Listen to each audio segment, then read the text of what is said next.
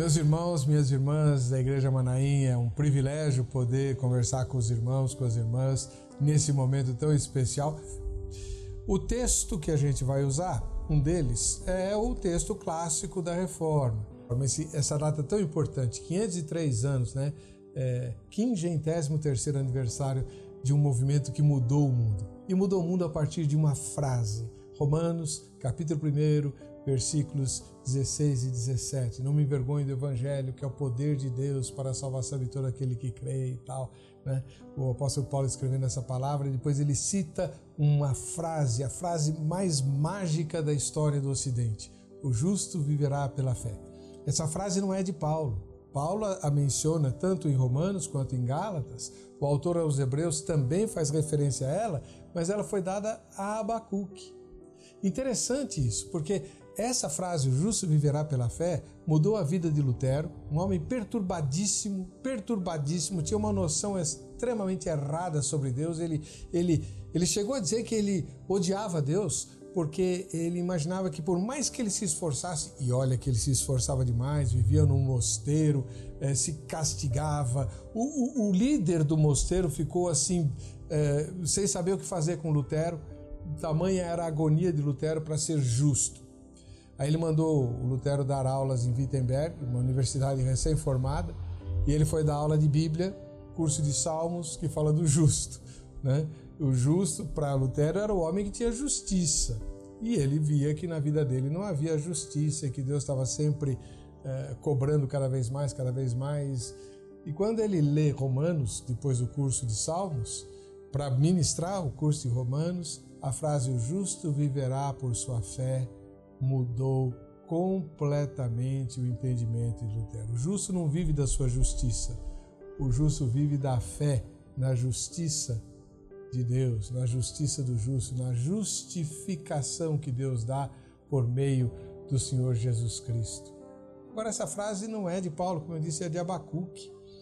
Também mudou a vida né, de um outro eh, reformador, João Wesley, pregador, já pastor, mas frustrado com uma porção de coisas em relação à igreja de origem dele, um dia, participando de uma reunião doméstica, né, onde se lia a Bíblia, alguém estava lendo o prefácio do comentário de Lutero à Epístola de Romanos, e quando chegou nessa frase, justo viverá pela fé, ele teve o coração incendiado, teve uma experiência que os irmãos pentecostais chamam de batismo com o Espírito Santo, né? E, e, mudou completamente a vida dele. Nasceu uma igreja completamente nova na Inglaterra, na, que veio para os Estados Unidos, a igreja metodista, né? por causa dessa frase. Uma frase com poucas palavras, mas com poder tremendo. O justo viverá por sua fé. E para quem que Deus revelou essa frase? Não foi para Isaías, o príncipe dos profetas, nem Jeremias, nem Ezequiel foi o Abacuque, um profeta que tem um nome muito estranho, tem três capítulos no livro e Deus deu essa frase para ele. Né? Assim como Deus revelou que Jesus iria nascer em Belém da Judéia, não foi para nenhum grande profeta, foi para Miquéias. Né? Porque Deus gosta das coisas pequenas, humildes, aquelas que não são, para confundir aquelas que são. E Deus tem esse humor meio mineiro, né? Ele é brasileiro, é, para agir o que nos enche de esperança nós que não somos nada nem ninguém, né, podemos e devemos ser usados por Deus nesse sentido. O justo viverá por sua fé. Mas a reforma é, que trouxe essa verdade à baila, a justificação pela fé, o, o, nós sermos vistos como justos por causa da justiça de Cristo imputada a nós, tem algumas implicações. E eu gostaria de repartir essas implicações de forma muito singela e breve com os irmãos e com as irmãs. Coisas que Deus tem me falado muito recentemente e que tem chacoalhado a minha alma, né? chacoalhado a minha vida, porque o que significa ter fé em Deus? Afinal de contas, o que é crer em Deus? Eu espero não é, ficar falando coisas muito, muito básicas para os irmãos e para as irmãs, mas que essa palavra que mexeu muito comigo mexa também com os irmãos. Né? Ah, primeiro de tudo, quem é Deus no qual nós cremos? Uma das frases que mexeu muito comigo, que eu li num livro certa feita, é Ter fé é confiar no caráter de Deus. Eu tenho repetido isso a exaustão ao longo do meu ministério, porque muita gente entende que fé é, é acreditar num, num, num corpo de doutrinas, numa confissão de fé. A, a fé envolve crenças e doutrinas, claro, não, não, não é isso, eu não estou negando isso, porém, ela vai muito além de um simples credo. A fé é depositar a sua confiança no caráter de Deus. Agora, o que é que nós sabemos a respeito de Deus para confiarmos cegamente no seu caráter? Eu me lembro de uma experiência que eu tive logo no, nas primeiras semanas de seminário, e lá nos e dos anos 70, né? na segunda metade dos anos 70. Eu lembro que um, um dia a aula estava muito chata e eu saí e fui para a biblioteca. E lá eu, eu, eu, tinha uma sede muito grande de saber coisas sobre Deus, de acumular informações a respeito de Deus. E eu peguei lá na biblioteca um livro é, de, um, de um teólogo que, americano, que foi o, o, um, dos, um dos fundadores do Dallas Theological Seminary, um dos seminários mais, mais conservadores do mundo, né? E, e lá uh, o é, Lewis Sperry Chafer, o, o nome do, do, americano, o autor, ele tinha uma teologia dogmática em inglês e ele começava falando a respeito de Deus. E eu imaginando queria saber tirar todas as minhas dúvidas sobre Deus e eu tive a minha primeira experiência com a aridez teológica. Foi terrível aqui. Ele começa falando sobre a cognoscibilidade de Deus. Depois ele fala sobre os atributos incomunicáveis de Deus. Eu, eu, eu naquela época namorava uma, uma moça que era estudante de medicina e eu tinha ido com ela à sala de anatomia. Ela também estava no primeiro ano, assim como eu, né? E, e eu tinha a impressão que o, o, o teólogo lá tava, colocou Deus numa, numa mesa de anatomia e começou a dissecar pelas narinas né, de Deus o, todos os nervos, os, as veiazinhas e tal, tentando com isso explicar a Deus. Não. Não é assim que a gente lida com Deus e não é assim que nós vamos estabelecer fé em Deus. Permita-me ler com os irmãos um dos textos mais lindos a respeito de Deus escritos no Novo Testamento. É um resumo que o apóstolo Paulo coloca na parte final, quando ele conclui o segmento teológico doutrinário da carta aos Romanos. A partir do capítulo 12, ele vai tratar de questões práticas, mas ele termina o capítulo 11 com as seguintes palavras a partir do versículo 33. Ó oh, profundidade da riqueza, tanto da sabedoria como do conhecimento de Deus! Quão inexplicáveis são os seus juízos e quão insondáveis são os seus caminhos. Pois quem conheceu a mente do Senhor?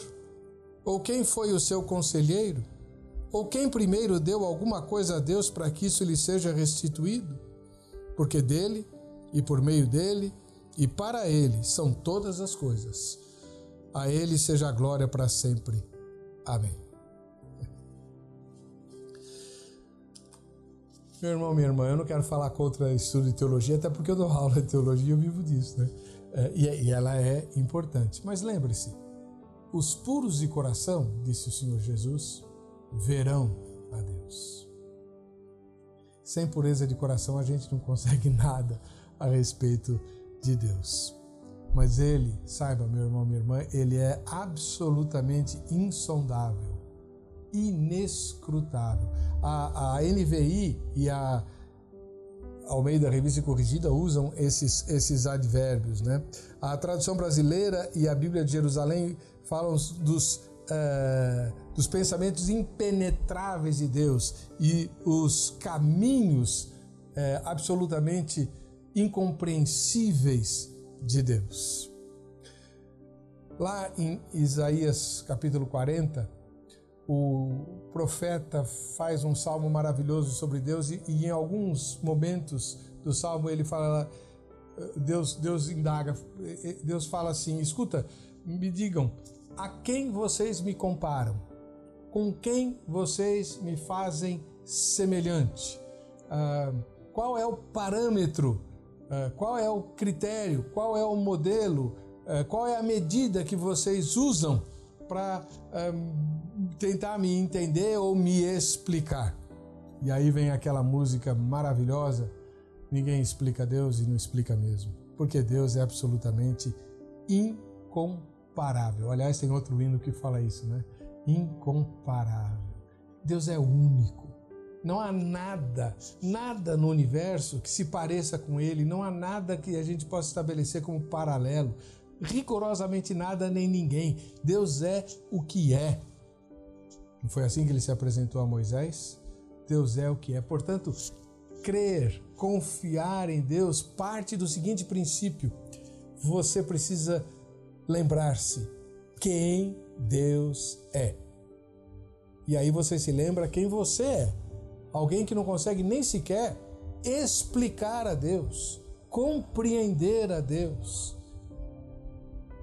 Como que você compreende alguém que é insondável, inescrutável, impenetrável? Não é possível compreender a Deus. Né?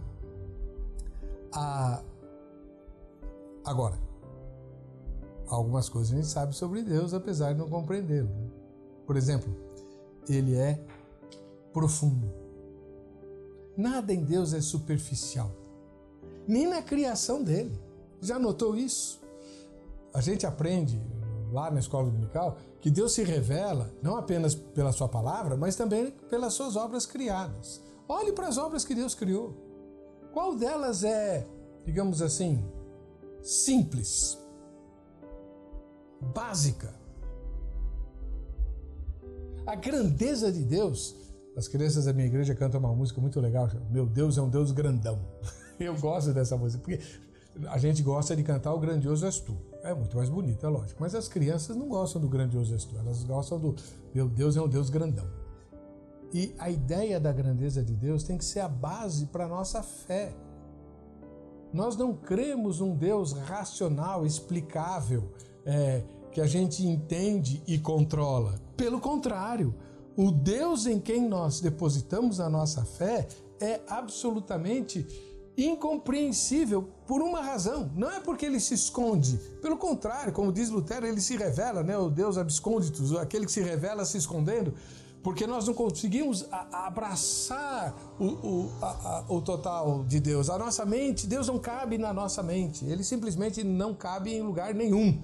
O universo é, infinito. Deus precisava ter criado um universo infinito? Ele criou para que a gente pudesse, como diz o Isaías 40, olhe para o alto, vê de quem criou essas coisas, quem faz as suas estrelas saírem todos os dias e, e faz a chamada delas, é, para mostrar a, o tamanho da infinitude e da capacidade que Deus tem. Quando eu era criança, a, a menor partícula da matéria chamava átomo. E não era menor porque ela, o átomo, na, quando eu era criança, eu ainda estou vivo, se bem que eu nasci no século passado, eu reconheço. Um, então, a, a, o átomo era formado por prótons, nêutrons e elétrons, três partículas. Né? Então, as menores partículas da matéria seriam os elétrons, ou os prótons, ou os nêutrons. Ele podia falar isso, não estaria errado.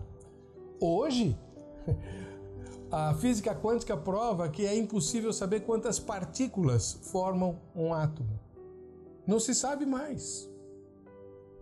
A, a, coisa mais minúscula é tão infinita para o, o minúsculo que a gente não encontra o fim. Assim como no macro, também no micro. Deus é grande, infinito. E é nesse Deus que nós depositamos a nossa confiança. A grandeza de Deus deveria nos inspirar a confiar nele, porque ele é maior do que qualquer problema, circunstância, dificuldade. Deus é maior até mesmo do que a nossa falta de fé, da nossa incredulidade. Lembra de João Batista? O exemplo de João Batista sempre mexe muito comigo. João Batista foi cheio do Espírito Santo antes de nascer. Ouviu a voz de Maria e saltou de alegria no ventre de Isabel. Alguém que vibrava com a companhia do, de um outro feto que, que estava sendo gerado, né? É, numa mulher que se aproximou. e reconhecia que ele era Jesus. Mas depois de adulto, por causa das coisas que ele viveu e sofreu e passou, o que aconteceu com João Batista? Ele teve uma crise de fé gigantesca. Mas Jesus mostrou para ele que Deus é maior do que a crise de fé João Batista, maior do que a minha crise, a sua crise, maior do que o meu problema, o seu problema. Nós temos um Deus grande, incomparável.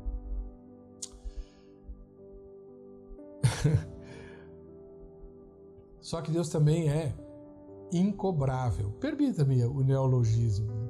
Quem é que pode cobrar a Deus? O apóstolo Paulo, no texto que nós lemos, diz: Quem conheceu a mente do Senhor? Quem foi seu conselheiro?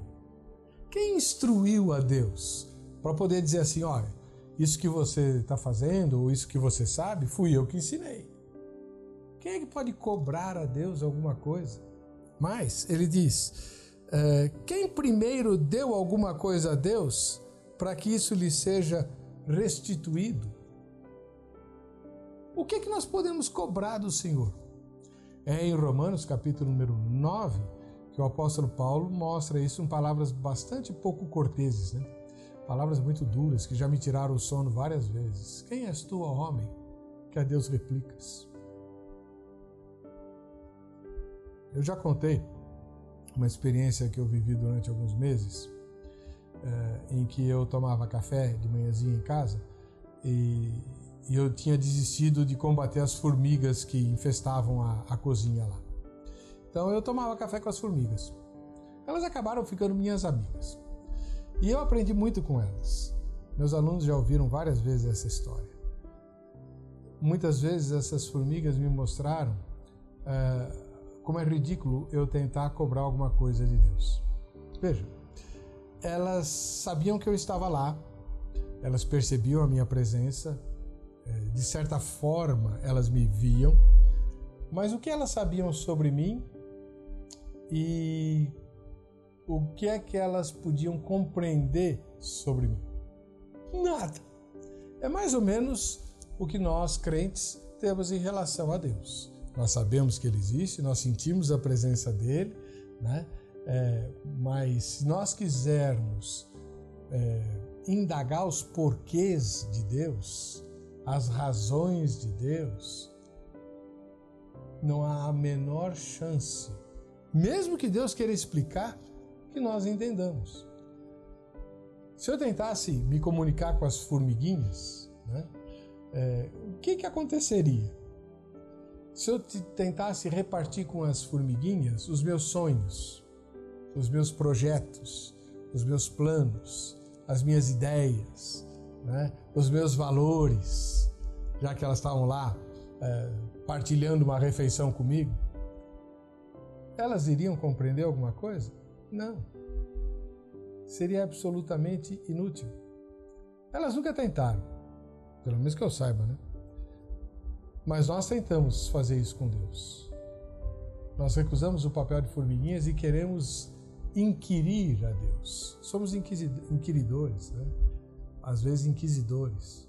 Queremos enquadrar o Senhor, queremos que Ele se explique, que Ele nos dê razões, que Ele nos dê motivos, que Ele nos mostre né, o que, eh, os porquês dele.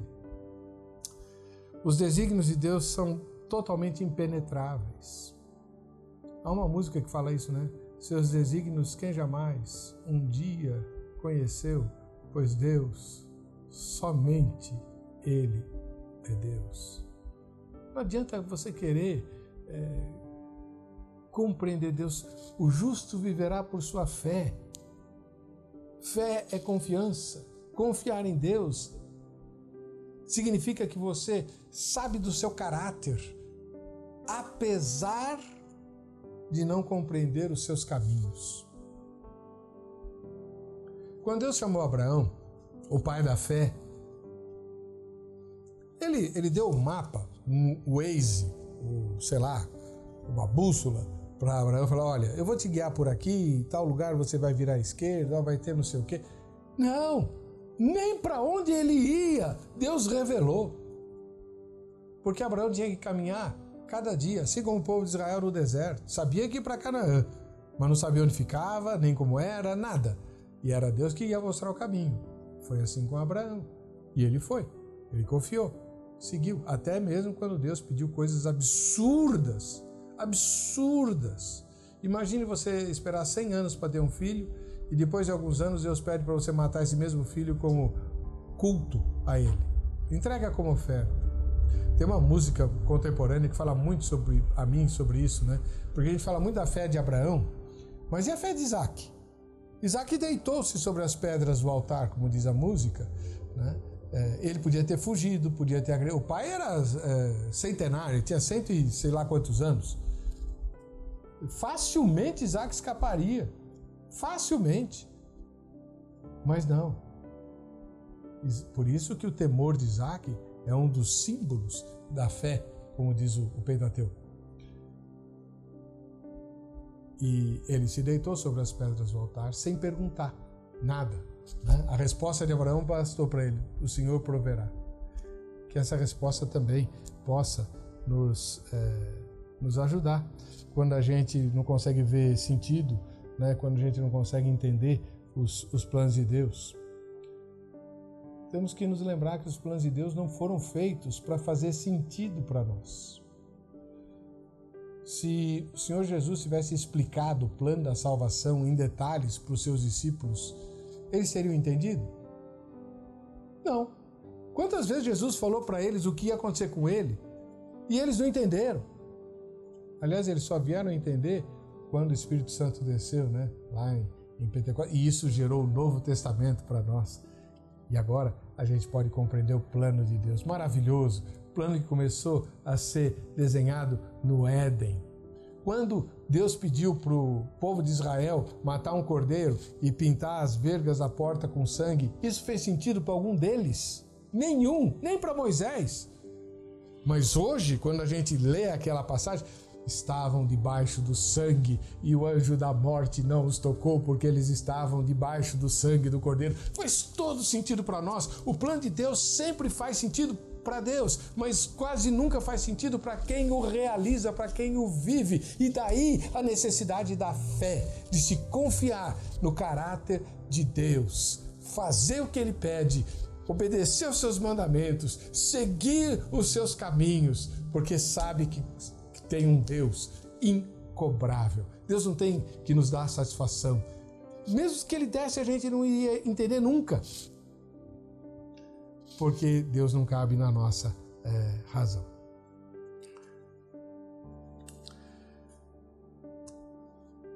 Quando a gente lê a história da igreja, começando lá por Eusébio de Cesareia, estava lendo um dia desses, né? Ele é o primeiro historiador da igreja o martírio dos primeiros crentes. Júlio Gonza, é, Justo Gonzalez, um, um historiador é, cubano, ele tem uma, uma, coleção de livros de história da igreja. A, o primeiro volume é A Era dos Mártires. Quando a gente lê o que aconteceu com os nossos irmãos e irmãs do primeiro século, dos primeiros 300 anos, misericórdia.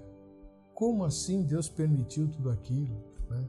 É, quando a gente se vê cercado de tragédias, na nossa igreja nós passamos por algumas coisas absurdamente inexplicáveis, criancinhas de colo que perdem o pai, crente, seminarista, de uma forma absurdamente estúpida, inexplicável, ridícula, e que quando o pastor, eu, ia visitar as crianças que mal sabiam falar, que punham o perfume do pai no, no, no ar para sentir a presença dele e perguntava assim: Pastor, por que, que o Papai do Céu levou meu pai? que resposta a gente pode dar? Não existe resposta. Os porquês de Deus são dele. Posso sofrer com as tragédias que acontecem, devo chorar com aqueles que choram, mas jamais inquirir a Deus. Deus sabe o que faz. Deus sabe o que faz. Não adianta querer ver sentido ou entender os caminhos, os desígnios de Deus. Como eu disse, os planos dele não foram feitos para que a gente concordasse, abonasse, assinasse é, embaixo, né? são dele.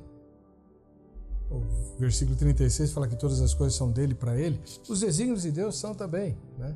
Quem jamais conheceu esses desígnios, como diz a canção? Né? Agora, como, como compreender um Deus que age assim? É impossível. Deus não pede que você concorde com ele. Deus não pede que você o compreenda. Deus pede apenas uma coisa: confie nele. Confie. Agora, Deus é insondável, incobrável, mas é inegável também no seu amor. Talvez você esteja pensando, poxa, mas essa mensagem dá-nos razões para não confiar em Deus. Negativo. Ouça bem o que está sendo dito, leia os textos e você vai ver que há razões de sobra para confiarmos no Senhor. Justamente porque Ele é aquilo que Ele é: grande, infinito, insondável, inexplicável, inescrutável, mas que revela um amor inegável. Inegável. O apóstolo Paulo diz que Deus estava em Cristo reconciliando consigo o mundo. É impossível não reconhecer Deus na pessoa de Cristo, o ser humano que viveu entre nós. É impossível. Até Nicodemos, um fariseu, reconheceu que Deus estava em Cristo. O cego de nascença, um mendigo que nunca enxergou nada na vida, viu Deus em Cristo. Falou isso para os doutores. Essa passagem é muito legal, né? O, o, os doutores de teologia queriam convencer o cego que ele não tinha sido curado, que ele não estava enxergando.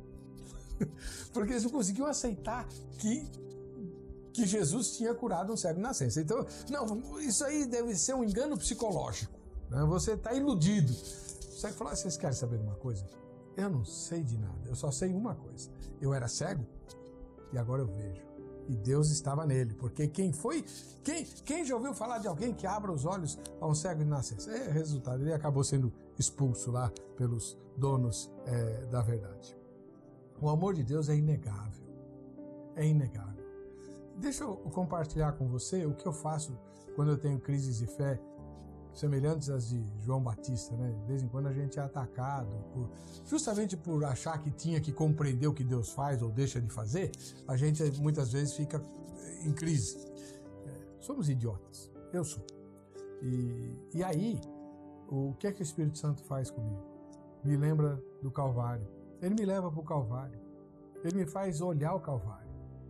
E é uma cena que eu detesto ver, porque eu sei que o que aconteceu no Calvário foi por minha causa.